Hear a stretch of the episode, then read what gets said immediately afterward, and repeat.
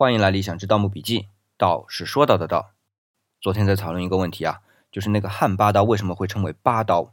我知道有两大类的解释，一类呢是从字义上去理解的，去理解八的来由；另一类呢是从音韵学的角度来解释的。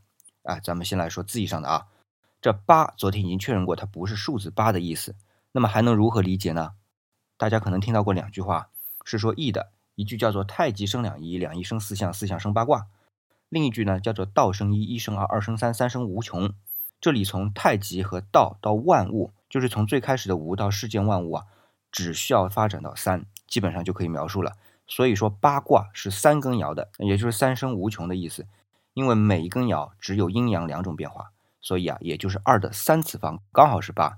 那么汉八刀，也就是说可以用这种手法来描述世界万物的形象，这也是我的理解啊。那么另外从音韵学上是怎么解释的呢？清代的陈元兴，也叫陈信，在《玉记》里啊，他是说到是韩背刀的发音被讹传，变化成了汉八刀。这问题就来了。那比如说这里的韩背刀里的韩是直指玉寒蝉吗？那么玉握呢？还有翁仲呢？不也是汉八刀吗？再有就是这个背又是怎么理解？那么这个啊，我们明天说。